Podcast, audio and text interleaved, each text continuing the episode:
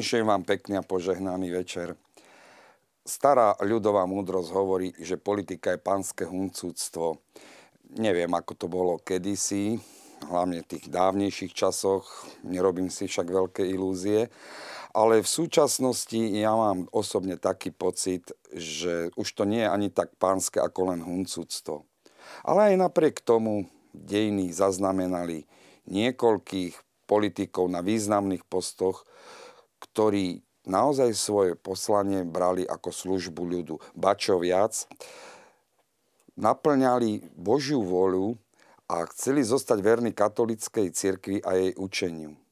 Len tak mimochodom, viete, aký rozdiel, alebo čo spája kráľa Ľudovíta IX., kancelára Tomasa Móra a cisára Karola Habsburského?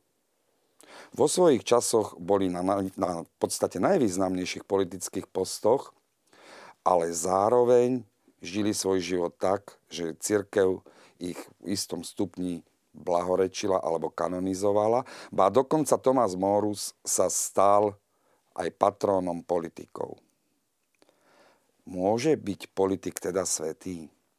Na túto otázku budeme dnes večer u nás tu v našej Samárii, pri našej luxáckej studničke, hľadať odpovede. Vítam vás pri sledovaní diskusnej relácie v Samárii pri studni.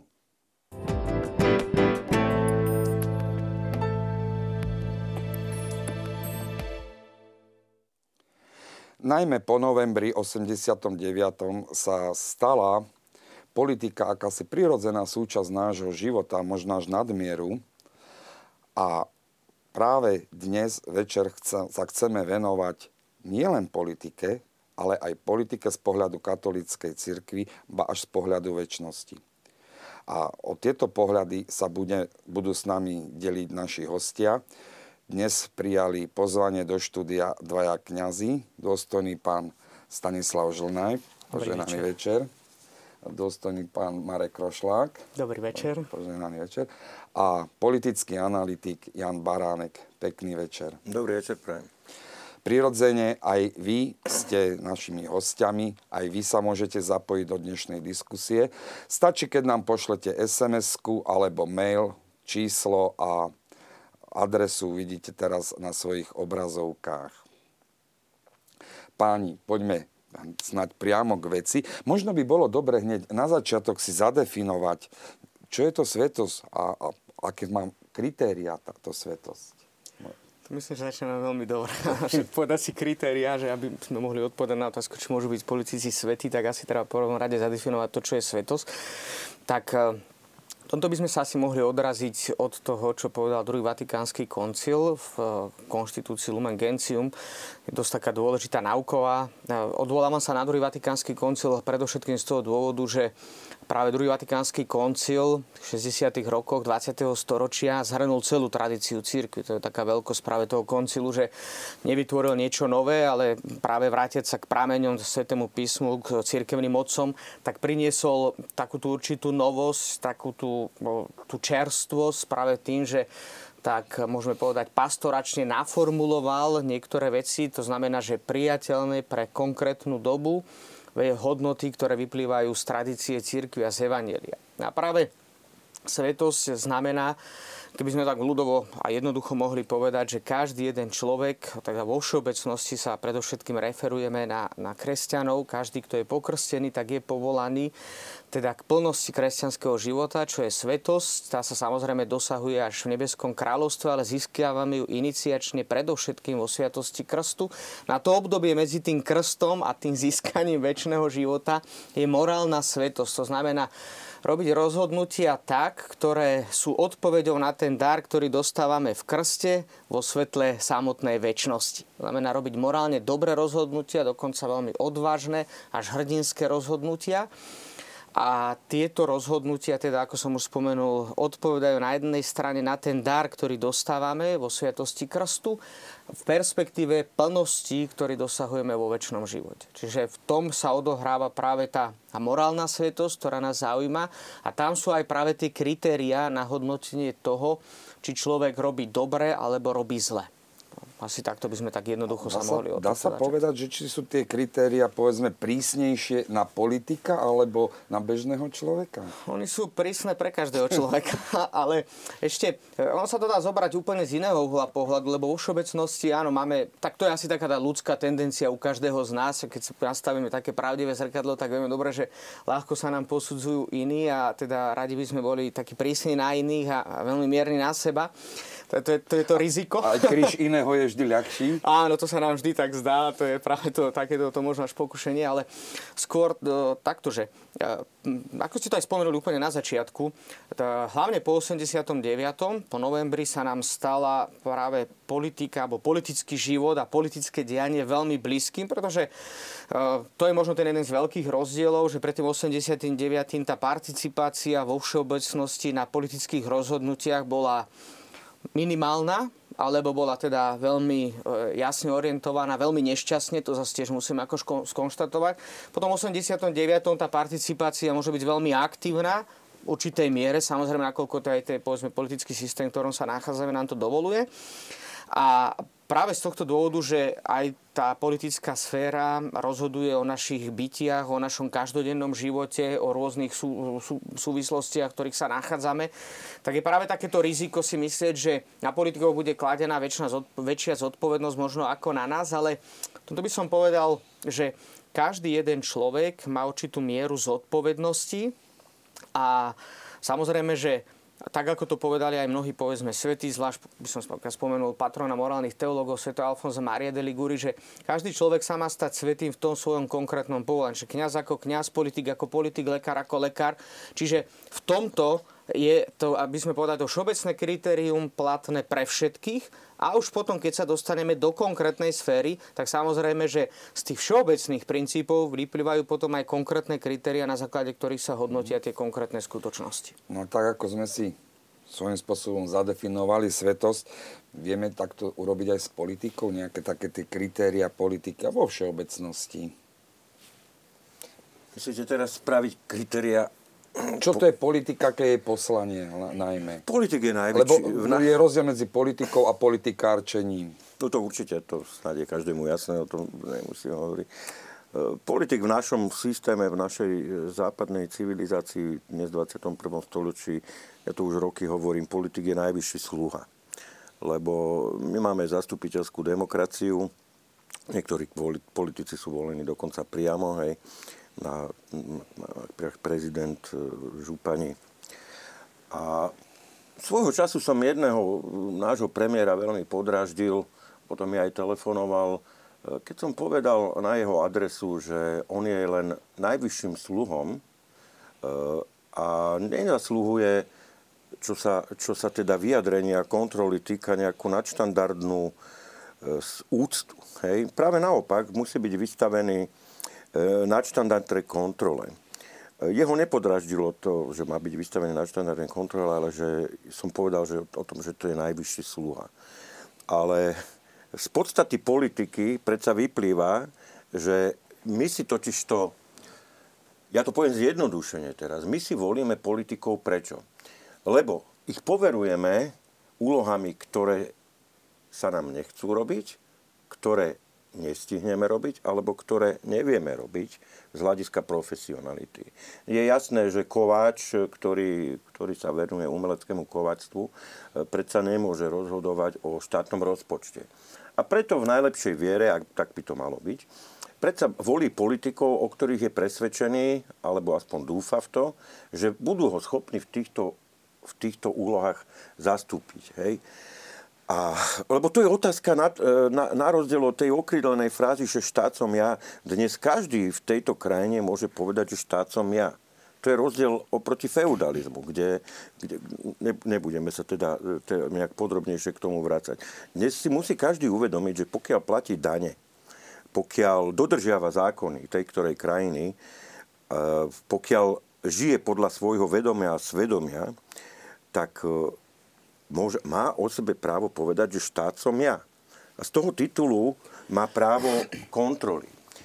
Samozrejme, tie bezprostredné priame nástroje kontroly pre bežného voliča, bohužiaľ v našom konkrétne slovenskom politickom systéme e, sú, sú nedosiahnutelné. E, nechcem, nechcem teraz si príliš, ale máme jeden volebný obvod. Áno. Hej, jeden volebný obvod nám spôsobuje to, že v zásade sa nám politický systém zmenil na partokraciu. Takže dnes e, o slovenských politikoch s čistým presvedčením nemôžem ja povedať, že sú to politici, ale sú to partokrati. E, ak, ak bude treba, ja ten rozdiel samozrejme Jasne. poviem. Ale tým pádom ten občan v jednom volebnom obvode totiž stráca po možnosť kontroly.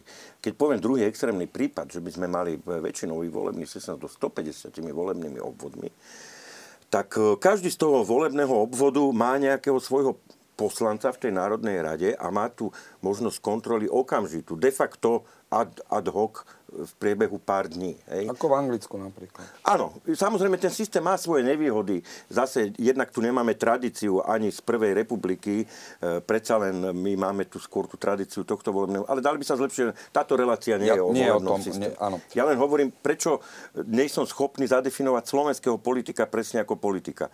Lebo ak som povedal, že je najvyšším sluhom, uh, u najvyš, u, už toto slovné spojenie sebe obsahuje uh, možnosť kontroly. No len mhm. tá dnes na Slovensku nie je možnosť kontroly občanom, voličom, politik na Slovensku nie je. Je sprostredkovaná možnosť kontroly. Jednak cez médiá, ktoré ale neplnia bohužiaľ tú funkciu, ktorú by mali plniť. E, k tomu sa možno dostaneme. Dnes médiá, čas médií, aby som bol spravodlivý, e, neplní funkciu kontroly vlády a informovanosti občanov, ale vytvára paralelnú paralelné politické prostredie, paralelné politické svety, kde predstavuje politický svet podľa toho, podľa predstav svojej redakcie a nie podľa toho, ako on vyzerá. Alebo majiteľov. No či už majiteľov, alebo nejakých záhadných donorov. Eh, a tým pádom, tým pádom máme veľmi, veľmi zdeformovaný systém politiky, čo politici veľmi schopne využívajú. Mm-hmm. No v tomto sú ozaj, ozaj šikovní naši politici, že jednak nám hrajú zdanie demokracie. Uh, ona tá demokracia tu je. Hej. Máme napríklad najslobodnejšiu tlač, no nie, ne, nehovorím, že sme na špici, ale sme dosť vysoko. E, podľa mňa až príliš vysoko. Ale to by sme zase museli hovoriť o slobode ako takej. Ale tá sloboda tá sloboda nie je, nie je dobre, dobre cieľaná na kontrolu tých politikov, len e, ako novinári by mi mohli oponovať, a však my ho, sledujeme kauzy a tak ďalej a tak ďalej, len všetko to pláva po povrchu, ale vráťme sa k tým politikom. Politici to veľmi dobre zneužívajú. Politici, politici nepovedia, pro, e, nepovedia podstatu v čom je problém toho systému. V čom je napríklad problém korupcie, aj k tomu sa chcem potom neskôr dostať. Hovoria, hovoria, ako budú rieš, riešiť vonkajšie prejavy e, infekčnej choroby, že budú ošetrovať len ten vred, ale nebudú vriečiť organizmus. Mm-hmm. A to im, to im umožňuje tento zle nastavený systém, systém. Ktorý, mm-hmm. ktorý tu máme. Dá sa, dá sa teraz sme hovorili o súčasnosti, ale predsa len tá politika sa v podstate vynie dejinami. E, zostaňme, nechoďme až od Adama. Dá sa tá politika, povedzme v stredoveku, sme spomínali francúzského kráľa Ľudovíta IX, tak zostaňme v stredoveku. Čo boli špecifika tejto politiky? Lebo Ľudovít IX bol, bol vyhlásený za svetého. Ja by som nadviazal na pána Baránka, keď povedal, že štát som ja. Uh, žiaľ Bohu, do určitej miery aj to panovanie Ludovita 14. a Ludovita 15. bolo viac menej pre tých jednoduchých obyvateľov toho kráľovstva takým neúspechom, pretože králi si žili v blahobite a oni na nich museli pracovať a nevideli zmysel toho svojho života ako poddaný. A konkrétne, keď spomíname tohto kráľa Ludovita IX., tak ja si dovolím citovať jedného anonyma, ktorý práve napísal po jeho smrti taký citát, že právo je pochované a kráľovstvo mŕtve. Ku komu sa teraz budú odvolávať chudobní ľudia, keď dobrý kráľ je mŕtvy, ktorý dokázal tak milovať. Možno toto je také, také vystihnutie, taká tento citát, taká charakteristika toho, aký by mal byť král v tom stredoveku. Mm-hmm. Viete, keď sa povie pojem stredovek, tak my si hneď predstavíme ako bolo vtedy dobré. Predstavíme si tie bály, možno každému hneď napadne česká popoluška. Ono to do určitej miery, tá predstava je aj reálna, ale aj nie. Totižto, keď pán Baránek spomínal, a to s vami súhlasím, že dnes my máme občania, tí, ktorí platia dane, tak máme tú politiku do určitej miery v rukách, no vtedy to tak nebolo. Vtedy bola Aj šlachta, napriek tomu, že sa dane platili. Aj napriek tomu, že sa dane platili. Ja som, mali by sme ju mať v rukách. Alebo- Boli, mali by, máme právo ma, na to mať ju v rukách. Áno. Tak.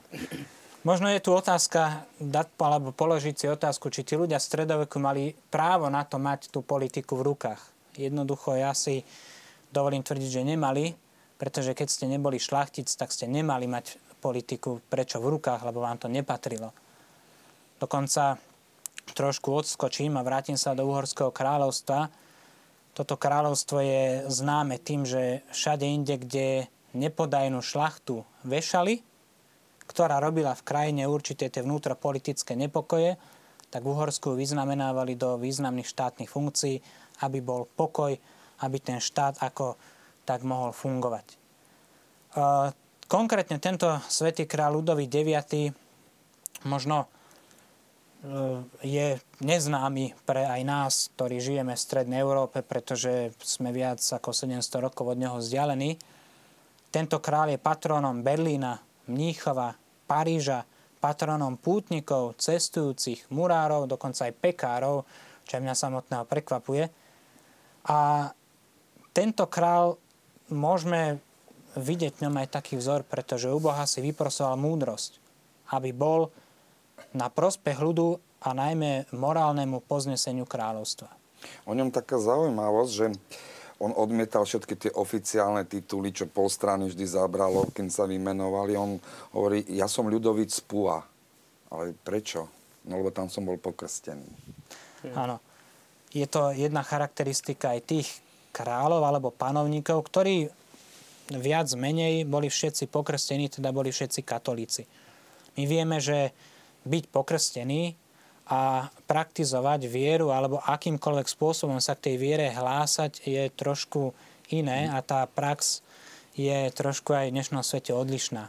Iný prípad bol Tomás Morus, tiež síce šľachtic, ale tá jeho sveto spočíva v jeho mučeníctve. Ale pri obidvoch týchto, alebo v tom dávnejšom období, tak prichodí na um, nemali to tí politici vtedy to oproti našim, povedzme, ľahšie, keď tá viera bola taká prírodzená súčasť, e, povedzme, bavíme sa o tom stredoveku, o raný novovek. Nemali to tí ľudia, tí politici ľahšie? No, Tomáš Morus je teda pre mňa osobne veľmi blízky, lebo je, áno, že tam prvoradý motív pre svetorečenie, teda aj blahorečenie najskôr, bola práve povesť e, svetosti, čo sa týka mučeníctva. Ale faktom je aj to, že on ako... Vlastne on tomu učeníctvu prišiel predovšetkým preto, že už mal určitú povesť, možno nie svetosti, ale mohli by sme povedať, že veľmi takého ako morálne kvalitného človeka dávno predtým, ako prišiel k samotnému mučeníctvu. Dokonca však samotný Henry e, ako Osmi. král 8, ktorý, ktorý bol v, v tom antagonizme, tak on si ho najskôr menoval za svojho kancelára. Však to, to, to, a tú históriu asi netreba nejak ako pripomínať, myslím, že aj diváci ju veľmi dobre poznajú. Ale čo je myslím také veľmi kľúčové, že e, sa samotný, e, napríklad Tomáš Morus v istom rozhovore s kráľom Henrichom VIII hovorí, že ale prečo potrebujete ako král môj hlas pre to konkrétne manželstvo, vtedy už to bolo konkrétne tretie. A on hovorí, lebo teba všetci poznajú ako morálne dobrého. A keď to ty schváliš, tak to, to bude záruka, že to je dobré. A dokonca potom prišlo aj k tomu, že napríklad na tých rôznych procesoch, ktoré, ktoré sa tam odohrávali s Tomášom Morom, že keď už bol aj naozaj zavretý, tak e, e, vyšli také zaujímavé svedectvá a hovorili, že však on postavil vlastne celý ten svoj proces na mlčaní. On nehovoril o tom ani ako o, o, o tých problémoch so, vznikom anglikánskej cirkvi, absolútne nič a Tam bolo priateľstvo vlastne stále fungujúce. Áno, áno. A to je také zaujímavé, že tam mnohí vyčítali, že ale tvoje mlčanie kričí do celej Európy. to je také veľmi zaujímavé. Že tam, tá múdrosť Tomáša bola v tomto naozaj fa- veľmi fascinujúca. A potom, čo je také veľmi dôležité, že keď sme sa teda napríklad dotkli teda aj, aj otázky korupcie, tak to, to, on bol na vysokom poste a tá korupcia fungovala už aj vtedy. Ako myslíte si, že to začalo v 91. u nás, alebo teda 80. to, to je bolo asi veľmi naivné, to asi všetci vieme. Takže korupcia existovala aj vtedy a Tomášovi Morovi nevedeli dokázať ani jeden akt korupcie. Čiže on naozaj, hoci žil na veľmi vysokom politickom poste, že bol v podstate druhý po kráľovi, čiže to boli, s tým boli spojené aj obrovské benefity, tak uh, žil v dosť skromnom stave aj s tým služobníctvom, ktoré mal, tak mu ponúkal aj spravodlivú a tak ďalej, či vlastne bol, ukracoval istým spôsobom aj sám seba.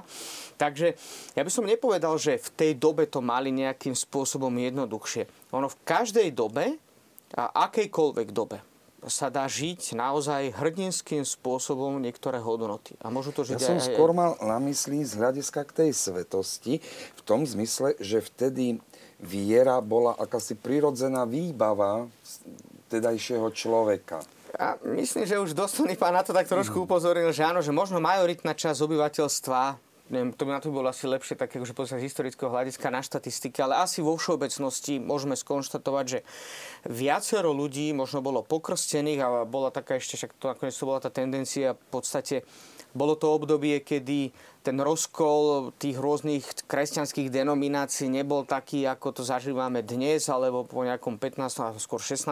storočí. Keď Tomáš Moru, samozrejme, že to už je obdobie, to už kedy je rozkolov, tam, už, áno, tam už je trošku to, to komplikovanejšie. Ale v každom prípade, teda aspoň môžem povedať, že majoritná časť obyvateľstva boli kresťania a navonok sa istým spôsobom akoby manifestovala tá viera rôznym spôsobom. No a otázka je práve tá, tá, to, je, to je veľmi dobrá otázka v tom, že, že a bola to skutočne viera, alebo bol to určitý formalizmus. To, že sa konávali, a neviem, aj rôzne púte, alebo rôzne také tie verejné manifestácie viery, tak bola to skutočne manifestácia viery konkrétneho človeka? Že tí ľudia, keď chodievali pravidelne na bohoslužby, stretli sa skutočne s Bohom v modlitbe, alebo išli a Pánu Bohu vysvetľovali, čo by mal spraviť v ich živote a vyprosovali si nejaké veci. Že toto sú už také oveľa hĺbšie otázky. Preto ja by som povedal tak, že uh, myslím, že nebolo ani v tej dobe, ani v nejakej inej dobe nebolo vôbec uh, a tak z, z akého hlavu pohľadu sa na to pozeráme ani komplikované, ale ani jednoduché žiť hrdinským spôsobom mm-hmm. niektoré čnosti, aj povedzme ako politik. Lebo keď sa pozrieme už len na sebe, povedzme samotný starý zákon, tak vidíme, že aj tam už vidíme určité osobnosti v politike, však povedzme najvýznamnejšieho kráľa, ktorý si izraelský národ mal, dodnes uctievajú povedzme Dávida. Vieme dobre, že mal, dosiahol obrovské úspechy a na konci svojho života ale aj fatálne zlyhania, ktoré viedli e, k vážnym rozhodnutiam nielen pre jeho osobný život, ale dokonca mali fatálne dôsledky pre celý izraelský národ. Viem dobre, že pán Ježiš sa veľmi vyhradzoval voči tomu, aby ho vnímali ako politického mesiáša. A napriek tomu pozval všetkých do svojho kráľovstva, teda aj tých, ktorí majú participáciu na, na politickej moci, tom, čo ste spomínali, ako služobníci, teda ako konkrétni politici. Ale teraz, keď ste až do nového zákona prišli, tak vlastne mi prichodí na um Gamaliel, tiež svojím spôsobom politik, bol členom Synedria. Áno, áno, veľmi významný. Veľmi významný a, a vďaka nemu, aj vďaka nemu teda to kresťanstvo, keď to len z toho ľudského hľadiska pozrie. No tak pozerať. to bol významný človek, bol určite veľmi múdry, však nakoniec svätý Pavol u neho študoval, takže áno, tam áno. vidieť genialitu jeho osobnosti. Ale samozrejme aj to, čo použil, čo vlastne používame dodnes ako aj určitú asi vtedy skôr apologetiku ako možno fundamentálnu teológiu a tá, to je úplne nejaké, by sme povedali, mohli by sme povedať až pramene tej apologetiky, že ak je toto od človeka, tak to tak rýchlo zanikne ako ostatné tie politické hnutia, ktoré v tej dobe boli, lebo boli veľmi mohutné, lebo ten problém s rímskou Ježiša 24 tam bolo. Áno, tam bolo veľmi veľa, dokonca práve v skutkoch apoštolov, keď máme tu Gamalielovú reč zachytenú, tak sa spomínajú niektoré konkrétne, konkrétni ľudia, že to nebola nejaká fikcia, ale to bolo naozaj konkrétne hnutia, ktoré vznikali v tom tom antagonizme proti rímskej ríši, ktorá naozaj vtedy bola dosť arogantná. To treba tiež povedať, že tá arogancia rímskej ríše... Monopol vedie k arogancii. Je to riziko a vtedy sa to dosť prejavovalo, však je to aj možno z takého toho historického hľadiska, lebo vlastne pár rokov predtým, ako sa pán Ježiš narodil, tak e, Rímania nemali moc veľké úspechy v terajšej západnej Európe s germánskymi kmeňmi, tak sa dosť sústredovali na drancovanie tých východných národov a predovšetkým na tú provinciu Sýrie. No a mm, potom tam máme teda ten, ten druhý argument, že ale ak je to od Boha, tak napriek všetkému vašemu úsiliu toto, toto, tá sekta, kresťanská sekta ano, ano. bude pokračovať. Takže v tom sa naplnili jeho slova. Preskočme, preskočme teraz e, do, by sme povedali, takmer súčasnosti. Zoberme si začiatok 20. storočia, príde svetová, prvá svetová vojna, veľká vojna. Prezradím o vás, že ste autorom veľmi zaujímavej knihy Karol I. Habsburský. Bolo to už vlastne obdobie, keď sa dá hovoriť o silnej kríze v Európe, myslím kríze náboženskej, morálnej, svojím spôsobom vojna bola dôsledok. A napriek tomu tento Karol Cisár sa stal neskôr blahoslaveným. Môžete nám to teda priblížiť postavu Karola. V krátkosti samozrejme.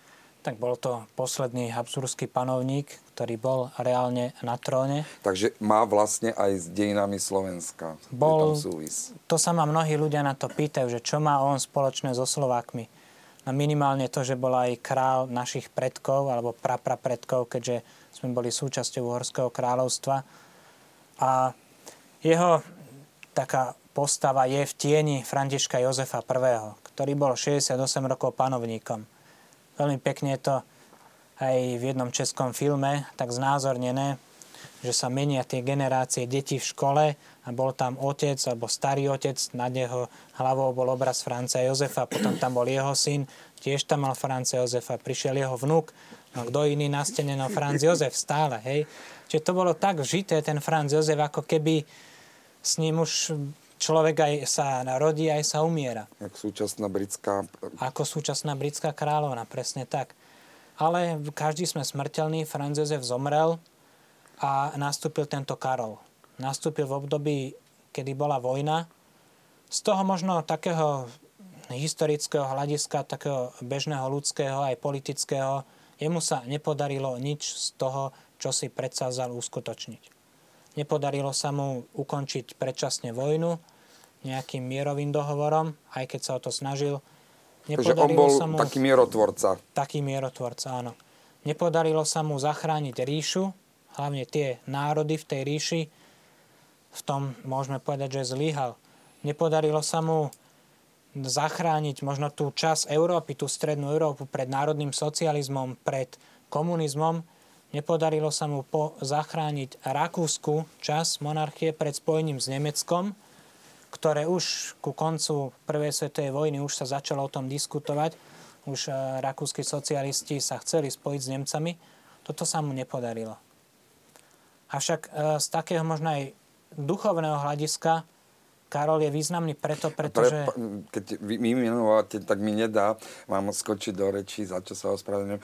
Vy ho v knihe nazývate patrónom porazených. Porazených.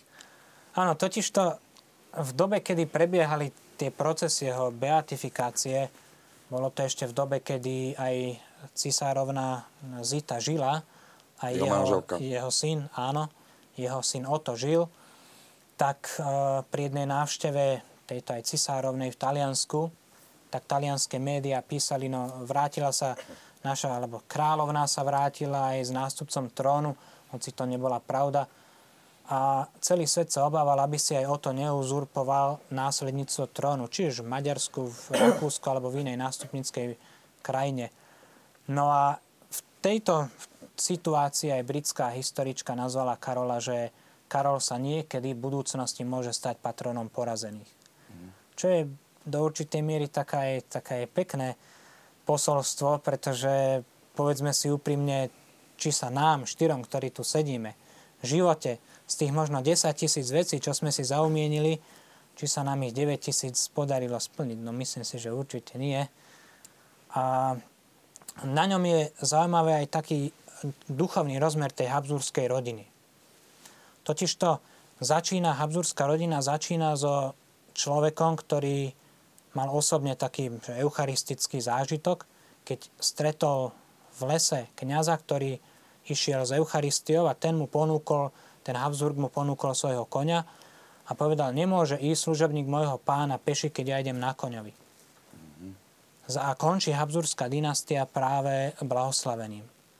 Čo je zaujímavé, čo je aj v takom historickom rozpore, že ako je to vôbec možné, lebo musí tam byť určitá kontinuita aj takej nábožnosti, takej, ako ste spomínali, takej prirodzenej.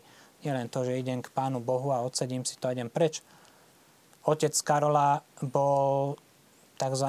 viedenský salónny Leo, zomrel na syfilis. E, rodení viedenčania vám dodnes vedia rozprávať pletky Františka Jozefa v Šembrúne v záhrade s takou pani, s hentakou pani. Vedia vám povedať, v tomto byte bývala pani, za ktorou on chodieval večer v koči. Tie historky sú dodnes živé. Vieme, ako nešťastne zahynul korunný princ Rudolf. Vieme tá nešťastná story zo Sisi. Takto by sme mohli ísť ďalej a ďalej do histórie, ale tá celá dynastia končí týmto blahoslaveným. A čo si dovolím tak spojiť aj pri tomto Tomášovi Morusovi, aj pri Karolovi, je dôležité vidieť tú kontinuitu toho, čo ten svetý alebo blahoslavený zanechal aj v súčasnosti. Že to sa neskončilo procesom blahorečenia, ale pokračuje to ďalej. Aj v Habsbursko-Lotrinskej rodine sú ľudia, ktorí sú, aj keď sú možno politicky aktívni alebo nejako ekonomicky aktívni, tak e, sa snažia toho svojho predka stále presadzovať ako mierotvorcu, ako človeka, ktorý hľadal Božiu vôľu a snažil sa ju naplniť. Pán Baráne, keď to takto teraz počúvame, tie historické exkurzy, prichádza mi taká otázka vyslovene na vás. Čo týchto troch ľudí spája? Povedzme z pohľadu vášho toho politického analytika. Prvý, druhý, tretí je... Tomáš Morus, Ľudovít a, a, a Karol. Teraz, teraz som nad tým rozmýšľal. Uh, ja, ja viem, čo ich spája, len chcem to vyargumentovať. Respektíve viem. Ja som si teraz v tomto okamihu tak uvedomil, čo ich spája. Ja som si to tu poznačil. Ale chcem to prepojiť do súčasnosti. Uh, hovorí vám niečo Radbruchová formula predpokladám, alebo keď nie, tak uh, Radšej mám vysvetliť. Áno, áno. Radbruchová formula, neviem ju z hlavy naspäť, celku zložitá, jej ducha vám popísať, je to, že vznikla, vznikla po druhej svetovej vojne ako reakcia aj na tie zločiny, ktoré sa počas druhej svetovej vojny udiali. Totiž norimberský proces vlastne bol procesom retroaktívnym. No, v Norimbergu sa e, súdilo za zločiny, napríklad zločiny proti mieru a ľudskosti, ktoré v čase spáchania skutkov zločinmi neboli. Radbruchová formula, mm, jednak teda ten proces bol retroaktívny, Radbruchová formula svojím spôsobom reagovala aj na tento norimberský proces, ale hlavne je to o tom, že on hovorí, a to je zaujímavé na tom, on hovorí v dosť všeobecnej rovine, že ak je miera tvojej nepravosti neznesiteľne veľká, potom má prednosť morálka nad zákonom. Hej. Mm. Ja som to interpretoval, prosím vás pekne, milí diváci, tak teraz, keď si to vygooglite, aby ste ma nekameňovali, lebo ja už hlavy neviem. Eh, ale ten princíp je v tomto. Ale princíp je v tomto. A teraz... Takže ešte raz, morálka... Je na zákonom. Na zákon. V prípade, ak tá nepráv... Je to opak právneho pozitivizmu. V prípade, ak tá, eh, tá újma a tá nespravodlivosť je neznesiteľná on používa podobný nejaký výraz. Ano. Pričom ten sa nedá explicitne zadefinovať, čo to je, uh-huh. hej. Ale on, on zrejme, Radbruch, Radbruch bol jednak členom e, aj, aj e, predvojnových vlád v Nemecku a tak ďalej. Bol to veľmi skúsený aj právnik, takže on, tá formulácia e, je presná, ale dáva tam, dáva tam, on tam dáva stále túto, túto možnosť takej tej vysokej, nazvime ju bulharskej konštaty, ako si to vysvetliť. No ale dobre, poďme, poďme k tomu. K tomu. Spoj... A hlavne na príklade Tomasa Múra som si uvedomil, že vlastne aj on konkrétne, on povyšil tú morálku nad zákon, ktorý mu vnúcovali. Hej? lebo jednoducho Henrich VIII sa rozhodol, že transformuje ten svoj ostrov na anglikánsku církev, hovorím to zjednodušene. A vlastne ho popravili preto, lebo, lebo e, odmietol, odmietol, mu, odmietol mu podpísať tam teda ten záväzok, že uznáva ho ako hlavu anglikánskej cirkvi. Jednoducho, bol to, bol to nejaký, nazvime to dnešnými očami a slovami, bol to nejaký nový zákon, ale on tú morálku, tú, tú vieru vtedy, hej, ale tak, e, on ju povýšil povyšili jednoducho na ten zákon. Doplatil na to životom. A veľa, veľa v minulosti, veľa e, politikov alebo svetých v podstate zvádzalo tento vnútorný súboj. Zvádzalo ten, zvádzalo ten súboj, e, boli isté zákony, ale podľa svojej viery oni vedeli, že tie zákony sú napríklad zlé. Hej? A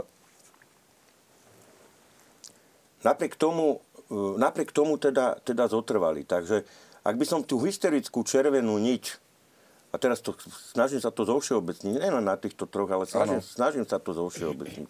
Ak by som tú historickú červenú niť e, blahoslavených, svetých alebo významných politikov, no nazvime ich politikmi, hoci ja nerad používam e, tento výraz u, u, u feudálov napríklad, ano, ano. Hej. Mhm ale aby to ľudia pochopili, tá historická červená nie je pre mňa v tomto, že po väčšine to boli ľudia, ktorí vedeli, že možno niektoré zákony, niektoré očakávania, niektoré predpisy sú zlé a v tom okamihu tú svoju katolickú, alebo teda vieru, nazvime to morálku dnešnými očami, aby, lebo pozerajú nás aj agnostici, ateisti a tak ďalej, povyšili tú morálku na ten, na ten platný momentálne platný zákon. A to je pre mňa, e, to je pre mňa to spojivo od tej, od tej histórie, o ktorej sa my väčšinou, bohužiaľ, e, len dohadujeme, aj keď sú zachované, samozrejme, aj o Tomasovi Mure veľa zachovaných písomných dokumentov, ale v zásade my tápame, však my v zásade, ja som si to pozeral, to obdobie, však síce to už je renesancia, ale od toho 14. storočia potom po tej čiernej smrti, Eh, ale my v zásade ani nevieme, ako vyzeral bežný človek stredovekého, bežný život stredovekého človeka.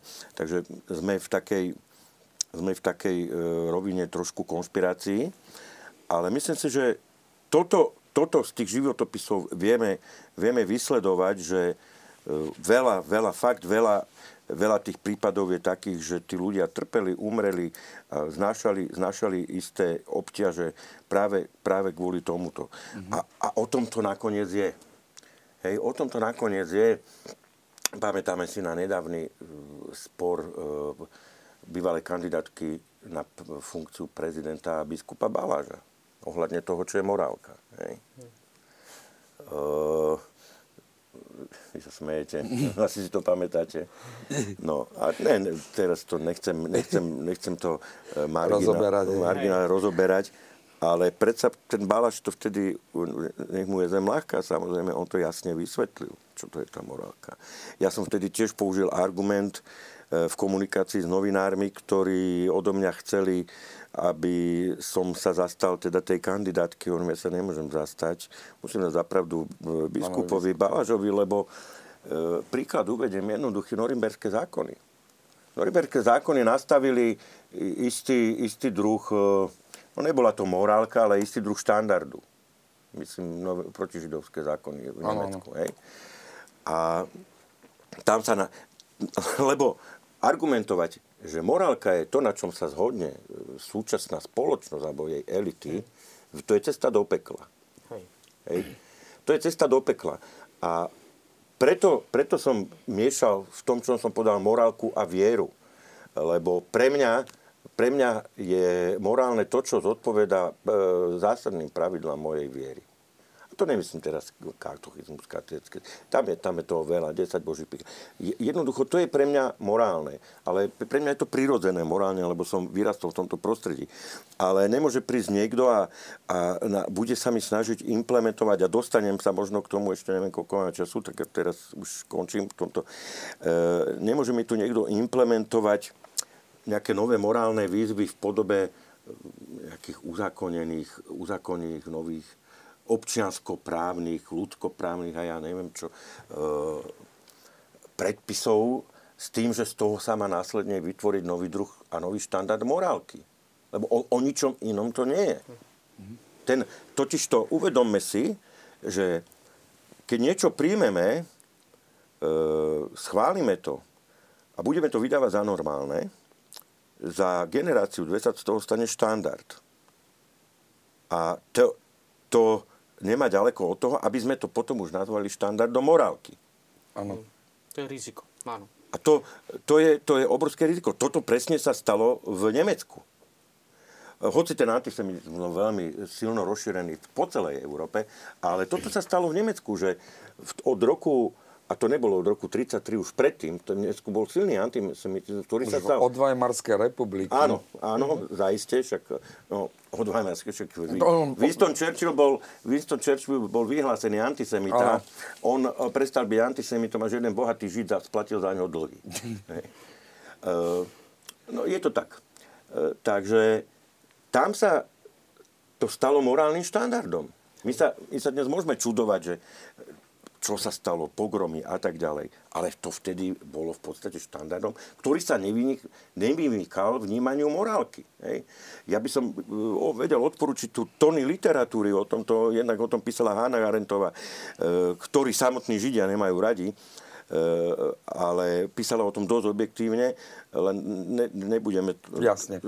to tu teraz až tak dopodrobná preberať. Takže preto som možno trochu nepresne, ale myslím si, že e, logicky si to viem obhájiť. By som nastavil to spojivo, na ktoré ste sa pýtali, je to, že tí ľudia presne vedeli, čo je morálka a pokiaľ stávajúce e, zákony, pravidlá boli mimo morálky, tak sa vzopreli aj za cenu života. A ja by som sa na toto nadviazal, že tuto, podľa mňa dobre ste na jednu vec poukázali, že je, je veľ, veľký rozdiel medzi tým, že čo považujeme my veriaci za morálne a čo možno sa považuje z hľadiska všeobecnej etiky za morálne. Totiž to, teda ja si pamätám, že ešte keď som teda sa, sa dostal nejakým spôsobom štúdiu morálnej teológie, tak v tomto som objavil taký ten najväčší rozdiel medzi morálkou, ktorá je inšpirovaná vierou a medzi morálkou, ktorá by mohla byť založená na čistom nejakom rozume. A tam sa potom dostávame k tomu, čo ste spomenuli, že áno, že morálka sa môže dostať na rovinu toho všeobecného nejakého zhodu, nejaké, áno, nejaké zhody.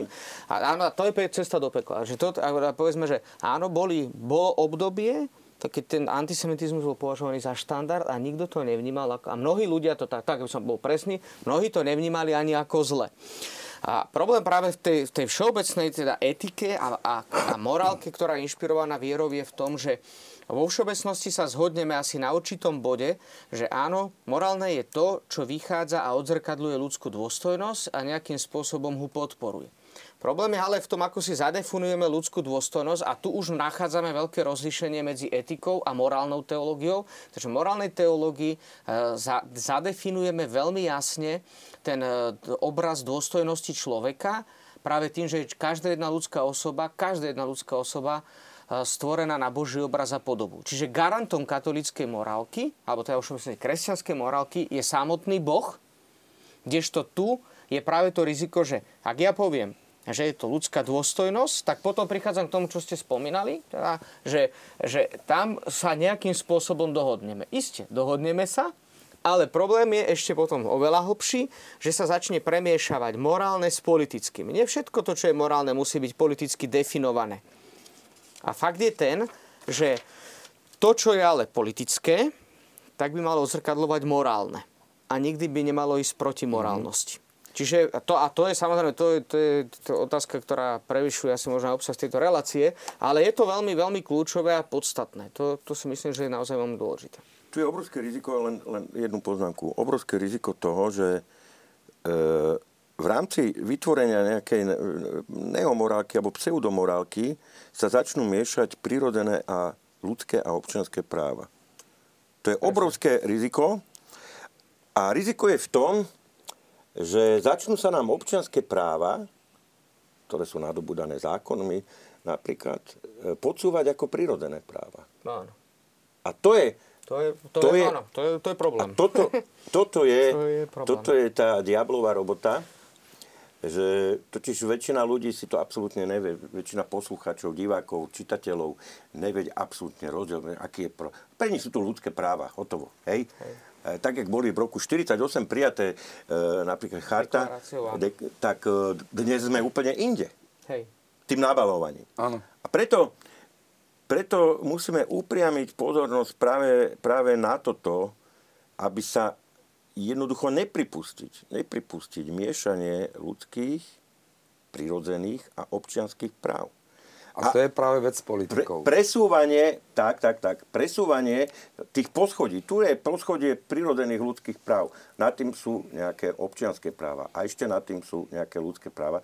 Aby sa nám to z tých poschodí nesklzalo medzi tie prirodzené práva, lebo za chvíľu ma bude niekto presviečať, že prirodzené ľudské právo je aj právo homosexuálne na manželstvo. Ale to není prirodzené ľudské právo. Nikdy nemôže byť a nikdy nebolo. Ale tá komunikácia a tá interpretácia a tá atmosféra, ktorá sa od toho vytvára, zodpovedá obhajobe prirodzených ľudských práv. A to, toto je to obrovské riziko. Pričom ja proti nim, o- opakujem to tu verejne povieme, raz ja proti nim nič nemám. Len, len my, to, my to musíme prísne selektovať. Lebo potom, čo sa stane, ja vám poviem, čo sa stane.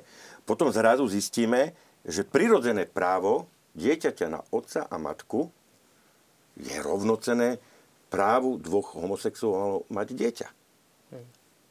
A na to, aby sme to dokázali odlišiť, si musíme uvedomiť, že toto je prirodzené právo, ktoré má najvyššiu právnu silu a toto sú len nejaké nadobudnuté pseudo, e, občianské pseudopráva. Aby sme to vedeli oddeliť, my musíme si byť vedomi presne tohto a za- uzavriem to, nedopustiť, my musíme obrovský pozor na to dávať a byť v strehu. Nedopustiť, aby sa nám to začalo miešať, aby sa nám medzi prirodzené práva dostávali tieto veci, o ktorých som hovoril. A ja myslím, že toto je veľmi dobrý príklad na to, že, aby som upozor- že keď som tak v všeobecnosti hovoril medzi rozdiel medzi moza- morálnou teológiou a povedzme ľudskou etikou, tak napríklad vo všeobecnosti, presne tam je v tej, v tej všeobecnej etike veľké také riziko práve premiešavania prirodzených práv s tými občianskými, niekedy až pseudoprávami. A napríklad v katolíckej, teda morálke, jasne hovoríme, že áno, uznávame a rešpektujeme prirodzené práva, ktoré vyplývajú z dôstojnosti človeka, z tej ontologickej dôstojnosti človeka, tým, že človek stvorený na Boží obraz a podobu. A práve z tohto dôvodu ten, ktorý definuje tie ľudské práva, on ich rozpoznáva. To znamená, že legislátor není tvorcom, lebo tvorcom prirodzených práv je Boh. Tak, tak. A to znamená, že legislátor ich rozpoznáva a má vytvárať prostredie, ktoré čo najlepšie umožňuje uskutočňovať, realizovať, ale zároveň aj rešpektovať. Lebo ak ja mám právo na život, mám povinnosť ho rešpektovať. No. Toto, na toto tiež zabudáme, že, že z tých práv automaticky plynú povinnosti. Že ak mám naozaj, že povedzme právo na voľný čas, tak musíme rešpektovať voľný čas iného človeka. Že z toho tam musí byť práve taká tá, tá určitá vyrovnanosť. Na toto by som veľmi upozorňoval, že toto je veľký rozdiel, že aj ľudský legislátor není kreátorom, vytvárateľom ľudských práv, ale je promulgátorom a rozpoznávateľom toho, čo už dávno bolo stvorené v tej prirodzenosti človeka. Žiaľ, dnes všetci majú len práva a povinnosti nejaké. Milí diváci, môžete sa zapájať, už prichádzajú prvé SMS-ky alebo maily, aj vy sa môžete zapájať do tejto diskusie. Takže keď prichádzajú, prichádzajú tieto maily, dovolím si naozaj len krátku odpoveď na každého. Divačka Táňa píše, či máte v slovenskej politike svojho kandidáta na svetosť? Ja si na to dovolím odpovedať tým, že svetosť predpokladá prírodzenosť. V každom, ako tu dôstojný pán spomínal, teda v každom, každej jednej pozícii, v každej jednej životnej úlohe. A pokiaľ naši politici nebudú brať svoju úlohu toho sluhu a tým spôsobom, že nie čo ja urobím a čo za to dostanem a koľko za to dostanem, ale fakt, že to urobím niečo pre národ, že to vložím Tá niečo. služba, tá servus služba, servorum. Áno, pre tých ľudí. Tak si myslím, že dovtedy nebudeme schopní nájsť plnohodnotne nejakého kandidáta na svetosť, či už bude oficiálne kanonizovaný, alebo to ostane v takej takej ľudovej. ľudovej teda takom povedomí. E, Ak sa bavíme o súčasných politikoch, tak e, tá otázka je irrelevantná, lebo oni nemajú ešte dokončený svoj príbeh. Isto. To, to je podľa mňa veľmi dobré. áno, základná, áno, že základná, základná podmienka, a to bol niekto vyhlásený za, za svetého, tak jeho umrtný list. áno, tak Takže to je prvá vec. A, a Ale kandid, tu bola otázka, že či je kandidát. Či je kandidát, či no a z Áno. Takže tým pádom nie je. A ja by som skôr vedel zadefinovať politikov, ktorí sa nikdy už kandidátmi nestali. Ale nemenovať radšej. Ale keďže asi nemož, nechcete, aby som menoval, tak nebudem menovať, ale teraz by som vedel povedať zástup tých, ktorí sa už nikdy nemôžu skrátka stať. No, Božie cesty sú nevyspytateľné. Ja, no to by muselo byť ale nepredstaviteľné kajanie sa, aby som... aby som Ale, ale môžeme vyjadriť takú nádej, že kiež by sa stalo, že aj v súčasnosti by sme mali osobnosti, ktoré by mohli byť vyhlásené za sveté. A predovšetkým ako z toho hľadiska, asi možno aj takto je smerovaná tá otázka, že by to ľudia, boli, to, boli by to ľudia, ktorí by naozaj tie hodnoty žili evidentne. Ale ešte taká jedna tiež veľmi dôležitá vec, že áno, je to také, jedno z takých veľkých rizik je, že však to tak asi poznáme všetci, že vo všeobecnosti, že keď, keď sa povie, že niekto vstupuje do politiky, každý, a tak to už akože je to už zlé a že to, Áno, to, že to už je tak, taký nejaký taký všeobecný názor, Áno. čo tiež si myslím, že není veľmi šťastné, ale treba si tiež uvedomiť, že ako spomenul dôstojný pán Nestor, mi páčilo, že povedzme aj, aj ten, tohto posledného svetého, ktorého sme Hau- Habsburga, tak e, že je, je patronom Porazených. porazených. Čiže Ináč to je tak- krásne. to je, Krásne, to je to je nádherné, podľa mňa je to veľmi ako vhodné v tom, Ináč, že by som, toto by malo inšpirovať politikov k tomu, aby boli porazení, lebo No, kiež by ich to inšpirovalo. majú patrona svojho. Áno, hej, hej. Lebo takto je to, že, že, že, že ľudský, uh, ľudský napríklad aj v tej dobe, napríklad povedzme Tomáš Morus, aj keď bol umúčený, tak uh, on nemal za sebou zástupy ľudí, ktorí by ho teraz postavili na ten piedestal. Čiže ako tiež takto, že z ľudského uhla pohľadu my to môžeme vnímať a možno potom na povrch výjdu niekedy až neskôr určité rozhodnutia, ktoré naozaj boli že až veľmi hrdinské a možno Samozrejme, však poznáme aj takto riziko manipulácie zo strany možno médií niektorých rozhodnutí. No ale dnes vo všeobecnosti teda cítime, že takú tú určitú ťažkosť nájsť osobnosti e, v tom politickom živote, ktoré by mohli byť napríklad z hľadiska morálnosti určitým vzorom. To je vysoko nasadená látka inak, mm-hmm. veľmi vysoko. Ja by som trošku bol minimalistickejší v, v našich podmienkách a možno by som... Aj v európskych hádam. aj v európskych a možno by som tak hľadal politika, ktorý... A teraz to poviem úplne vážne, aj keď to som začal, začal niečo som už povedal ironicky. Ktorý to naozaj myslí úprimne. A ktorý... A toto je obrovský problém. Uh, ja, ja tú politiku poznám od, od, odkedy tento štát vznikol, od revolúcie. Ktorý to ozaj myslí s týmto národom poctivo toto je obrovský problém, takže my nehľadajme, že ktorý politik by bol svetý, to, to je... e, to, o ktorom politikovi sa dá povedať, že to myslí poctivo s týmto národom. Že to nemyslí, že ne, ne, nemaskuje e, svoje Zištné dôvody. zištné dôvody veľkolepými frázami. A teraz niečo poviem, ale dobre, nebudem menovať, lebo nechcete zrejme.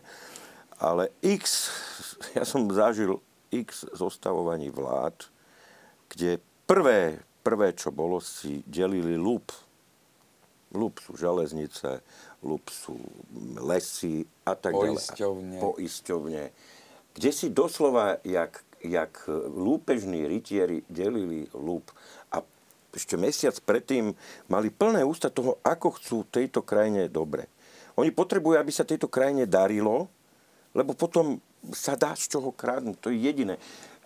Spýtajte sa ma, či poznám politika, ktorý to myslí s touto krajinou ozaj, ozaj poctivo. Pýtam sa vás.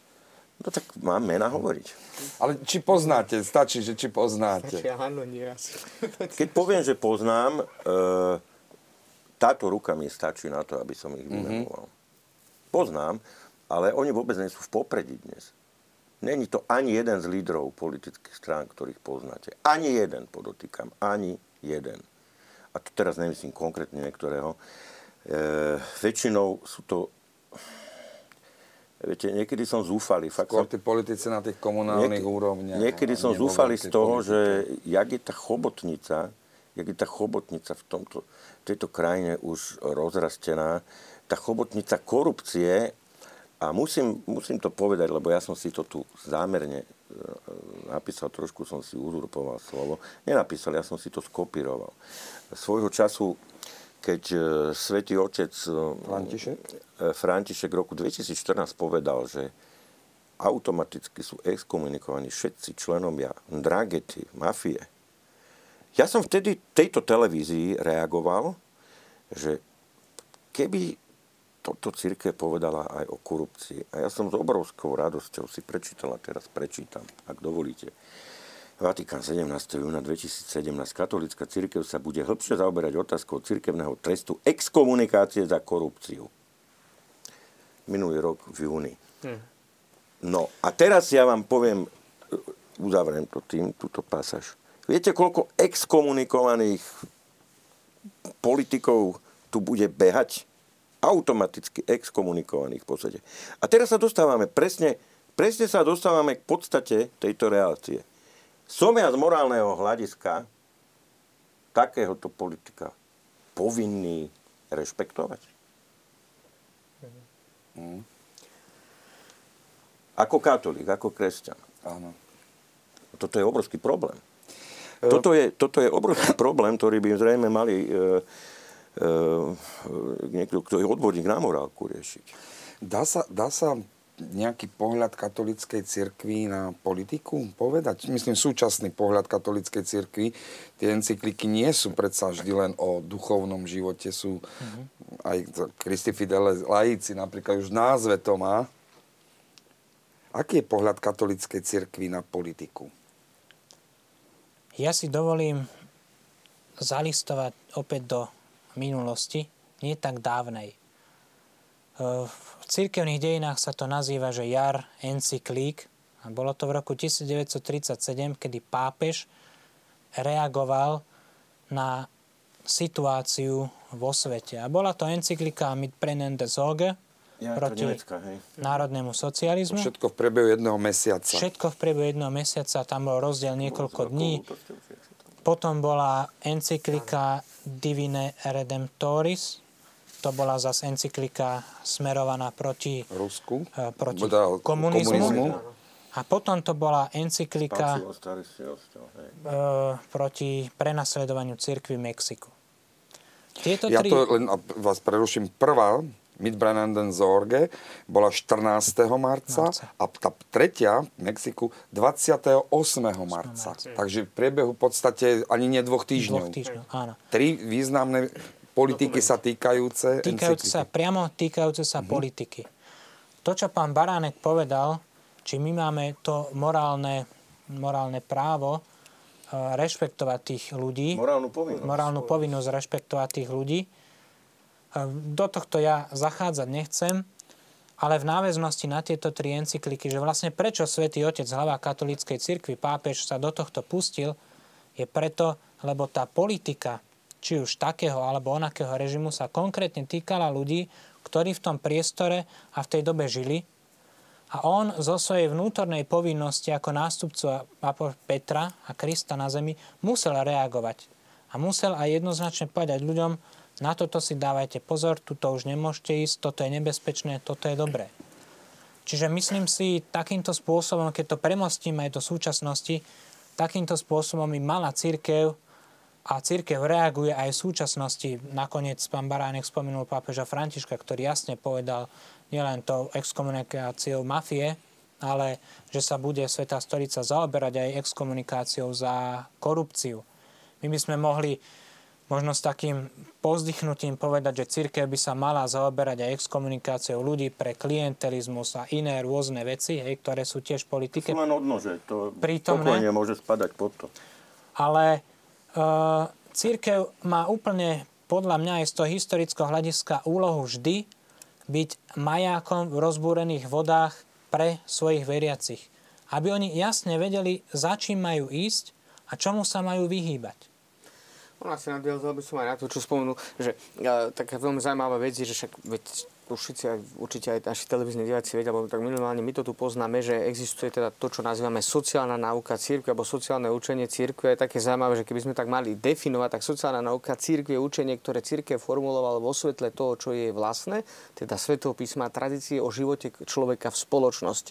Čiže nevyhnutne sa zaoberá aj tým politickým systémom, ale nie tak odpovedajú teda na, že povedzme, že na konkrétne veci, lebo to už je povedzme otázka aj politických analytikov alebo konkrétnych ľudí, ktorí by mali nastavať určité zrkadlo, ale skôr ponúka určité hodnoty, a tie by sa mali transformovať do konkrétnych kritérií na hodnotenie tých jednotlivých situácií alebo aj konkrétnych ľudí, ktorí, s ktorými sa samozrejme musíme konfrontovať.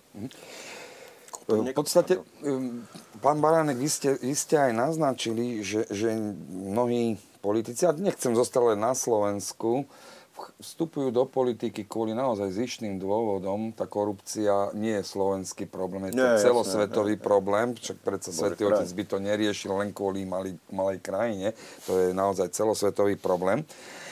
Ale ten postoj toho veriaceho, povedzme, katolického politika by mal byť zásadný vo, aj v tých morálnych, nielen ohľadom korupcie, tých istých ziskoch, ako by sme v tomto zmysle mohli hodnotiť kauzu Roka Butilioneho, možno dobre, dobre ho predstaviť. Bol to talianský kandidát na eurokomisára, ktorý pri vypočúvaní pred, pred nomináciou, na, teda pred menovaním na tento post prejde tzv. grillovaním a tam zastal sa, teda vyjadril svoje katolické presvedčenie, odvolávajúca na to, že je praktizujúci katolík a na základe toho liberáli vlastne v Euro, ho neschválili. No, Preto, aby sme ho uviedli. Áno. My viem, že ste sa aj okolo tej kauzy trošku, ako sa hovorí, šmykli. Oni, oni, on nepovedal nič iné, len povedal toľko, že aj napriek tomu, že je katolík, jeho politika nebude poznačená ani zaťažovaná jeho vzťahom k Vatikánu, kde samozrejme každý katolík má svoju, e, svojho najvyššieho predstaviteľa, svoje cirkvy. A na Margo toho ale povedal, ale takisto s tým, že to nebude zasahovať do jeho politickej činnosti, že pre neho je homosexualita hriech. A to bolo všetko. To bolo všetko, čo Butilione aký hriech urobil to, to, čo médiá to prinesli v úplne vytrhnutom kontexte, že to deformovali. Že je proti homosexuálom. Že je proti homosexuálom. No prosím vás pekne, každý katolík, ak svrdí o sebe, že je katolík a dostane otázku na homosexualitu, buď povie, že to je hriech, alebo povie, nie, mne sa to páči a idem do toho, ale potom není katolík. Hej? Ako, táto, táto viera je tu skrátka 2000 rokov. A toto, ako, už si prestaňte, prosím vás, milí liberáli, moji liberálni neomarxistickí priatelia, namýšľať, že my sme, katolická církev je nejaká demokratická inštitúcia. Nie sme demokratickou inštitúciou a nikdy sme neboli a nikdy nebudeme. No, treba minimálne to, máme svojho kráľa. Treba, treba si to uvedomiť. A jednoducho, keď tu máme nejaké pravidla dané, tak buď ich ctíme, alebo ich nectíme a potom nie sme katolíci. Prvá vec. A ešte by som teda na margo týchto mojich milých liberálnych neomarxistických priateľov povedal ešte jednu veľmi, veľmi dôležitú vec. Aby sme ich da- zasadili do svetla, ktoré im patrí a niektoré si oni nárokujú. To sú dve veľmi rozdielne veci. V roku 1900 ja som si ten dátum poznačil, tu je to 10.1.1963 senátor v kongrese USA, senátor Herlong mladší za Floridu, prednesol tzv. 45 cieľov komunistického manifestu. E, je to ten pôvodný komunistický manifest, e, je to, je, je to taký, taký zlopis, ktorý produkovala Moskva e, vtedy na jednotlivé ústredia komunistických strán po svete. A je to zapísané v kongresovej knihe. A teraz ja si dovolím Niektoré body vám e, prečítať e, z tohto zlopisu, satanopisu o Moskvy. A konkrétne bod 20, 21, 25, 26 a tak ďalej. O čom hovorí bod 20? To sú, opakujem, pokyny Moskvy. Hej. Infiltrujte tisk, je to z češtiny, ja to prekladám do slovenčiny. Získate kontrolu nad podobou recenzií, editoriálov, nad pozíciami, zodpovednými za tvorbu koncepcií. Ovládnute kľúčové pozície v rádiách, v televízii a filmovom priemysle. 22, to je nič, 25, prosím vás pekne. Zvrhnúť kultúrne štandardy morálky podporovaním pornografie a obscenosti v knihách, časopisoch, filmoch, rádiu a televízii. 26 nám hovorí, prezentovať homosexualitu, mravný úpadok a promiskuitu ako normu, prirodzenosť a zdravie, ako zdravú vec. 27 nám hovorí, infiltrovať církev a nahradiť zakorenenú vieru sociálnym náboženstvím, diskreditáciou Biblie, zdôraznením potreby duševnej vyspelosti, ktorá sa obíde bez barly náboženstva. A 28, aby som to nepredržoval na záver, eliminovať modlitbu alebo akúkoľvek podobu náboženského prejavu v školách z dôvodu, že porušuje zásadu oddelenia cirkve, cirkvy a štátu. Prosím pekne, po, e, v tohto uhla pohľadu moji liberálni priatelia nie sú moji liberálni priatelia, v tom zmysle, ako sa oni vnímajú dnes, ale sú to obyčajne neokomunistickí no, pod, podvratné živly. Pán Baranek, ja si dovolím vás prerušiť, pretože už je to aj reakcia na vás. Pán Baránek, my sme demokratický štát a nie cirkevný. Náboženstvo ako štátna doktrína tu nemá miesto. Sme sekulárny štát. A ja som, vážený televízny divák, kde tu povedal, že nie sme sekulárny štát? My sa tu bavíme o katolickej morálke. Ja neviem, kde som to, prosím vás, prehrajte si, pozrite si reprízu, ak kde som to tu ja také niečo povedal.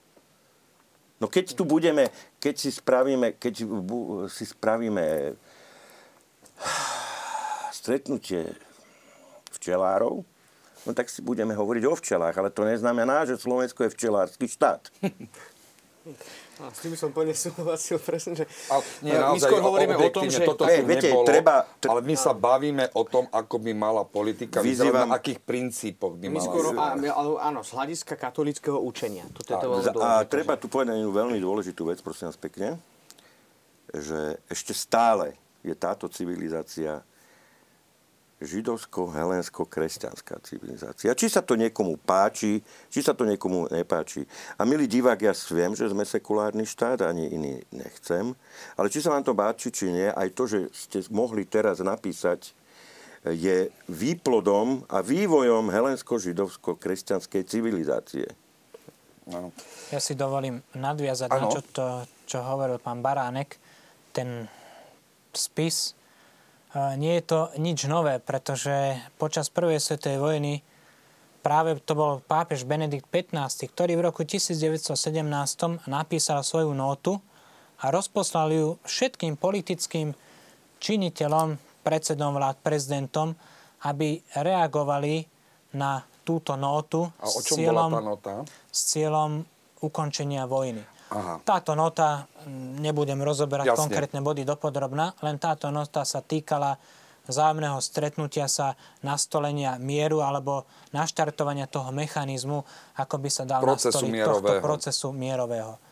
Jediný panovník, kto na ňu odpovedal, bol blahoslavený Karol Habsburský a dokonca americký prezident Woodrow Wilson túto notu pápežovú pekne chytil, poškrtal, prerobil a sám ju prezentoval, poslal ju politickým činiteľom, predstaviteľom ostatných krajín a čuduj sa svete, čo sa stalo, všetci na ňu ak- e, reagovali, akceptovali ju a Woodrow Wilson si pekne prihrial svoju polievočku. Dodnes v literatúre o, druhej, o prvej svetej vojne a o ich následne mierových procesoch, e, či už o Versajskej zmluve a tak ďalej, sa nikde nenájde, nikde sa nespomína, že túto notu napísal pápež. Mm-hmm.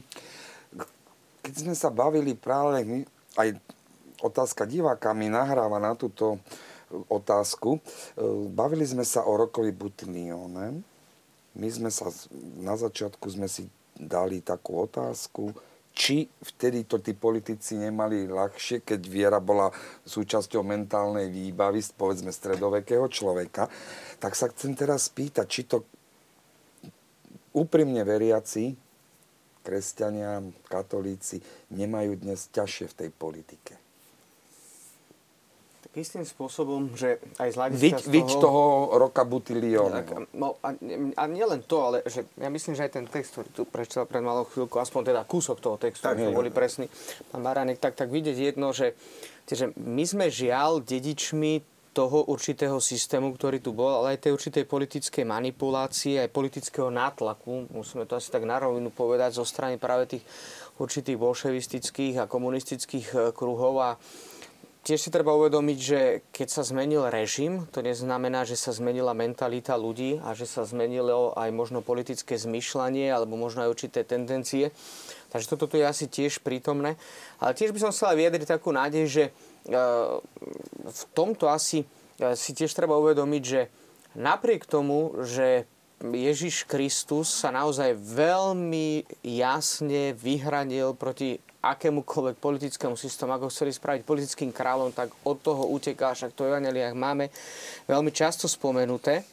Tak predsa je také zaujímavé, že čo môžeme, a toto môže byť veľký príspevok kresťanstva, že ak skutočne niekto žije naplno svoju vieru, ale naozaj ako ten obsah viery, skutočne, nie že teraz nejakú moju predstavu o Pánu Bohu alebo čo iné, ale skutočný obsah viery vyplývajúci z Evangelia, tak to môže byť jedna z tých najväčších morálnych revolúcií, ktorá sa uskutočná. To nakoniec kresťanstvo dokázalo, že z 12 apoštoli rozposlaní do, do sveta aj na základe predovšetkým toho, že tá naj- na- najmasívnejšia evangelizácia začala vtedy, keď sa začalo kresťanstvo prenasledovať. To je také zaujímavé. A vtedy vzniká práve to, čo dnes môžeme hodnotiť už aj ako revolúcia svedomia. A myslím, že odtiaľ to by som asi začal. Že to je také asi Ja veľmi dôležité, lebo ešte jednu takú Áno, úplne poznámku, že uh, totiž to, že ono my môžeme dnes spomínať aj mnohé hodnoty, môžeme mnohé veci aj kritizovať, môžeme hovoriť pozitívne, ale myslím si, že tak ako v každej inej oblasti profesionálnej, aj práve v oblasti politiky je na jedna, jedna z najdôležitejších a najpodstatnejších vecí dobre formované svedomie. To dobre formované svedomie bude vedieť rozlišiť adekvátnym spôsobom, akým spôsobom zareagovať na konkrétne výzvy, ale samozrejme aj teda na tej politickej úrovni. Francúzsky politik Clemenceau povedal, že keby kresťania v jeden čas, jednu hodinu sa dohodli, všetci, na celej planete a začali žiť svoje kresťanstvo 24 hodín, nastane taká revolúcia, po ktorej už nejaká nemôže prísť. Tak to, to, to, Áno, to- to by som povedal takto asi, Doplňa že- práve tie vaše slova, že, že Hej. ale pri tej príležitosti sa chcem spýtať, možno aby to nevyznelo celé až tak pesimisticky, či môže byť v súčasnosti politik svety.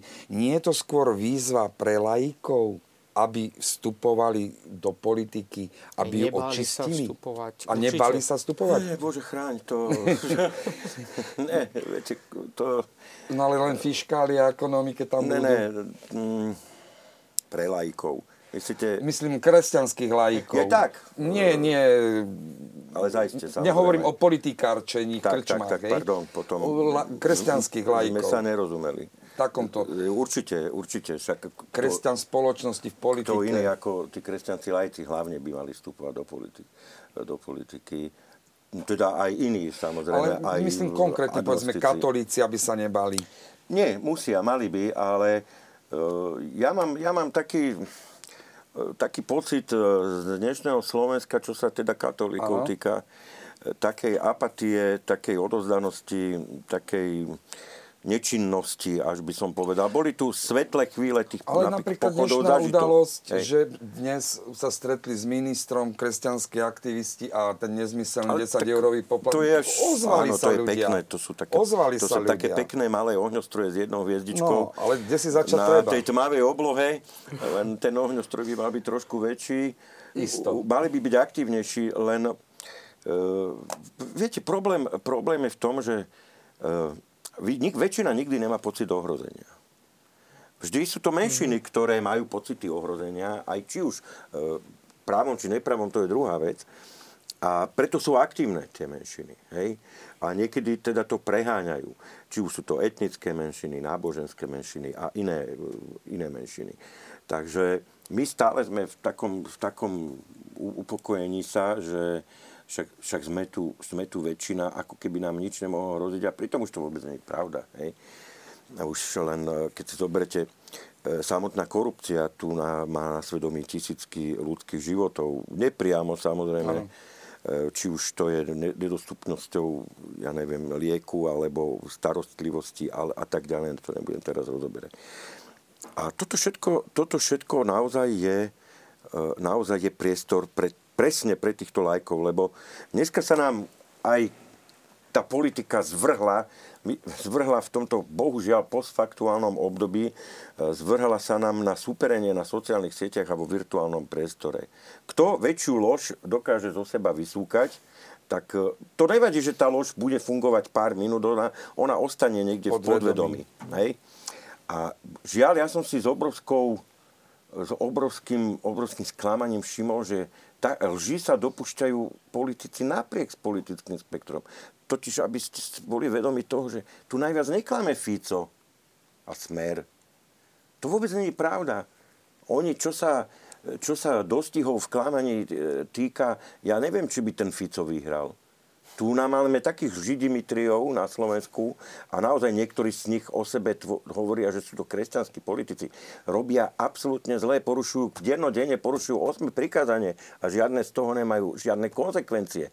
A toto je, toto je priestor aj pre katolických lajkov, aby im to povedali. Keď už to nepovie, teda nepovedia katolickí hodnostári, že vážený politik, ale ty, keď o sebe chceš tvrdiť, že si taký a taký, nesmieš otrvávať na porušovanie 8. prikázania. To je najčastie, toto prikázanie sa na politike najčastejšie porušuje. Hej. Ja by som na toto chcel ano. reagovať opäť historickým argumentom. E, keď požadujeme alebo chceme mať laikov kresťanských v politike, tí laici musia byť vyformovaní my sme mali tu 40 rokov určité vákuum, alebo možno viac ako 40 rokov určité vákuum, kedy nebola možnosť tak e, systematicky niekoho formovať. Hej. Vždy sa to formovalo len niekde v nejakých kútikoch, nejakých podzemných priestoroch. A je zaujímavé, že pred 70 rokmi, 80 rokmi boli politike kňazi. Ano. Dokonca nielen u nás na Slovensku, dokonca rakúsky predseda vlády isté obdobie bol rímskokatolický kňaz, ktorý chodil s kolárikom. A slovenský tiež kňaz činný v politike Andrej Hlinka, keď požadoval od e, spiského biskupa, aby uvoľnil aj nejakých tých kňazov, o ktorých vie, že teda by mohli pôsobiť v politike, tak ten sa tak zdráhal a dokonca je vyjadrenie aj biskupského takého nejakého stretnutia, nechcem to nazvať, že konferencie, kde predseda pán biskup Blaha vtedy povedal, že radšej nech tam dávajú nie tak veľa kňazov, ale kňa, ako laikov, hej, nech posielajú laikov, pretože kňaz má byť nadpartajný. Mm-hmm. Čiže tá výchova laikov je veľmi potrebná. No, môžeme sa zamyslieť nad tým, ako fungujú určité univerzity, ako fungujú mm. inštitúcie, ale bez toho, že by sme my ich formovali, tak to sa Nadviažem na to, čo teraz hovoríte. Máme posledné dve minúty, tak preto každého poprosím o krátku odpoveď. Um, pred časom ešte za čias pontifikátu Benedikta 16. polský kuriálny kardinál Rielko na, pri nejakej príležitosti prišiel s návrhom, že by sa vytvoril kaplán pre politikov. A dnes v Taliansku už naozaj fungujú dvaja kňazi, ktorí sú vyčlenení ako duchovní vodcovia pre politikov, ktorí prirodzene majú záujem o služby katolického kňaza. Myslíte si, hovorím krátko, je toto cesta? Myslím si, že v rámci tej pastoračnej štruktúry by sa dalo tadeto ísť. A to by bol aj príspevok katolíckej cirkvi. A to by bol aj príspevok katolíckej cirkvi. Pán Baránek? Pre ktorých? Všeobecne nebudeme teraz konkrét, konkrétny či na Slovensku. No, zostaňme na Slovensku. Treba. Ja si myslím, že viete, ten, ne, ne, nevidím mám, som veľmi skeptický v tom, že či by to niečo riešilo. Či by to riešilo nepoctivosť. My nemáme problém s tým, že politik môže sa ísť vypovedať, môže ísť do kostola. Dokonca oni sa s tým chvália, nehajú sa Ale filmovať. Na, o tom, čo hovoril dostojný pán Krošlak, formovanie svedomia. Ale ten politik by si v prvom rade to formovanie mal, svedomia mal vedieť urobiť sám už pred vstupom. Ja nie som proti kaplanom takto in, institucionalizovaným, ale to by si... To je, to je, ale je to niečo iné. Armáda, prosím, má svojich kniazov. Nie, tam, tam je niečo iné. Ten politik e, pri tých kompromisoch medzi morálkou a medzi zákonmi a tak ďalej v prvom rade musí byť vysporiadaný sám so sebou. Pokiaľ nie, má spovedníka, pokiaľ je to katolík a môže ísť e, sa dať vyspovedať. No, ja by som ale ešte upozornil na jedno, že tomto, a to je samozrejme, to je možno potom na diskusiu, na ďalšiu reláciu, že, uh, že s týmto v podstate od roku 313 uh, máme jednu takú veľkú ťažkosť, že aby sa práve také úplne čisto náboženské nepretláčalo do politického života, mm-hmm. aby tá sekularizácia naozaj bola v zdravej miere a skôr tie autenticky ľudské hodnoty, ktoré sú spoločné všetkým a ktoré vyplývajú aj z hodnot Evangelia, sa dostávali do politického života. Myslím, že to je také asi podstatné a kľúčové. Isté, bolo to aj to obdobie, povedzme, že keď kňazi vstupovali e, teda priamo do toho politického života, Osobne teraz hovorím teda môj osobný názor, neviem, či to boli niektoré tie veci až také, až také šťastné a, a či to bolo, bolo až, až také dobré. Asi už, ale to sa samozrejme už- pos, sa to veľmi ľahko všetko hodnotí a kritizuje. Ale v každom prípade, že ja by som presne zameral pozornosť na tú integrálnu formáciu svedomia, lebo keď sa dobre formuje svedomie, ako ste spovedali, že ten politik je sám e, konfrontovaný s pravdou ako takou, tak e, tým pádom sa bude vedieť adekvátne rozhodnúť v každej situácii. Páni, ja vám ďakujem za naozaj veľmi zaujímavú debatu. A vám, milí televizní diváci, prajem pekný zvyšok a požehnaný zvyšok večera. thank you